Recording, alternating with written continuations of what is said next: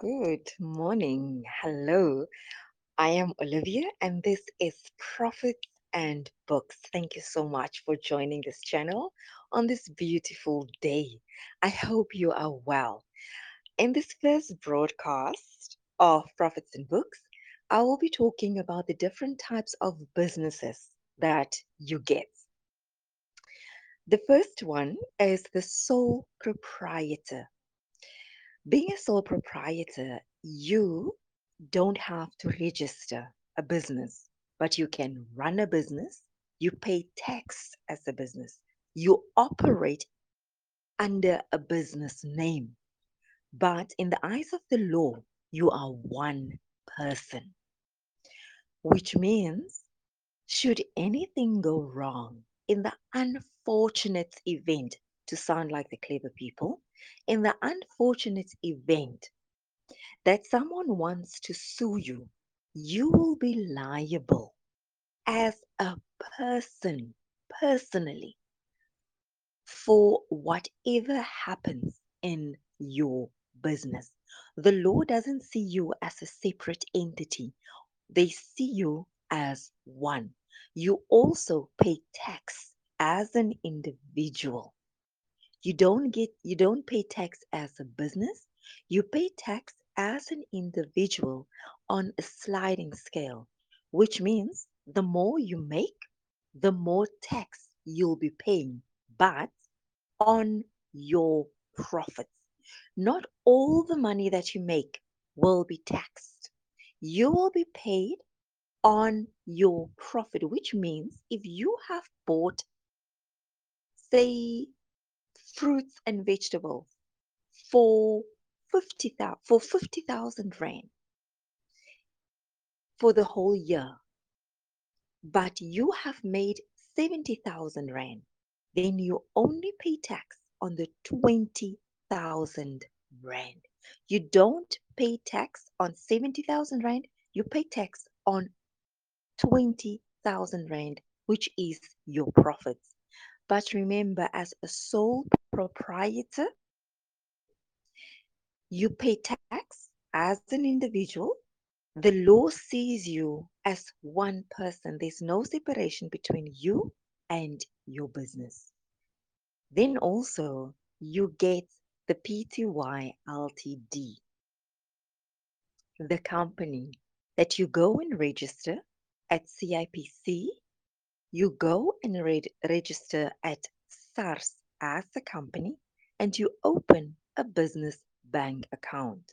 Those three things you register your business at CIPC, you register at SARS as a business to get a tax clearance certificate, and then you also open a business bank account under the business name. You get taxed on with the tax rate for businesses currently in South Africa it's 28%. So those and also you and your business are two separate entities, which means only the business gets held liable, is liable should anything go wrong. Your personal possessions are separate from the business. So only the stuff that belongs to the business, you could lose that or that could be taken and you it's only that. Your personal stuff stays safe when you are registered as a business. But also then with that there are certain laws and regulations that you must comply with as a business. And it's a good idea to go and do research and educate and inform yourself about these different aspects the different laws and regulations that you must stick to.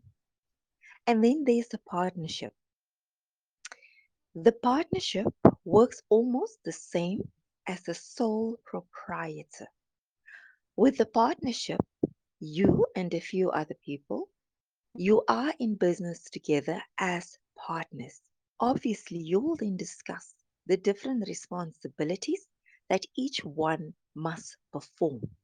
You will also discuss what percentages of the partnership or the business each one will hold.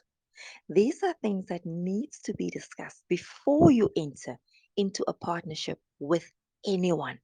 Don't wait for later when the business is up and running. Then you want to discuss important things. Of course, certain things you would have to figure out as you go along, but the fundamental, like who does what, the responsibilities must be clearly, clearly indicated before you even start. And also with the partnership, you are being held, you are personally liable for everything within the partnership. Say, for instance, you are three partners, and one partner quietly chows people money, people's money, or steals something and disappear. Then all three, all, all three of you are liable for what one partner has done. Remember that. If one partner does illegal stuff or steals something under the name of the partnership, all three of you will be held liable even if you didn't know about it. So, this is just in a nutshell the different ways or, or things to look at when you are considering to open a business. You can, you and you alone can decide which one will work for you because each one's come with their pros and their cons. So you decide what is best for you, what will work for you under these given circumstances, and what will work for you in order to grow your money in terms of your expertise, your experience, what kind of what type of business, uh, what type of service or product you want to deliver. And that's it from me, Olivia, for Profits and Books. Thank you so much for listening. Please tune in again tomorrow for the broadcast at 6 a.m. I thank you.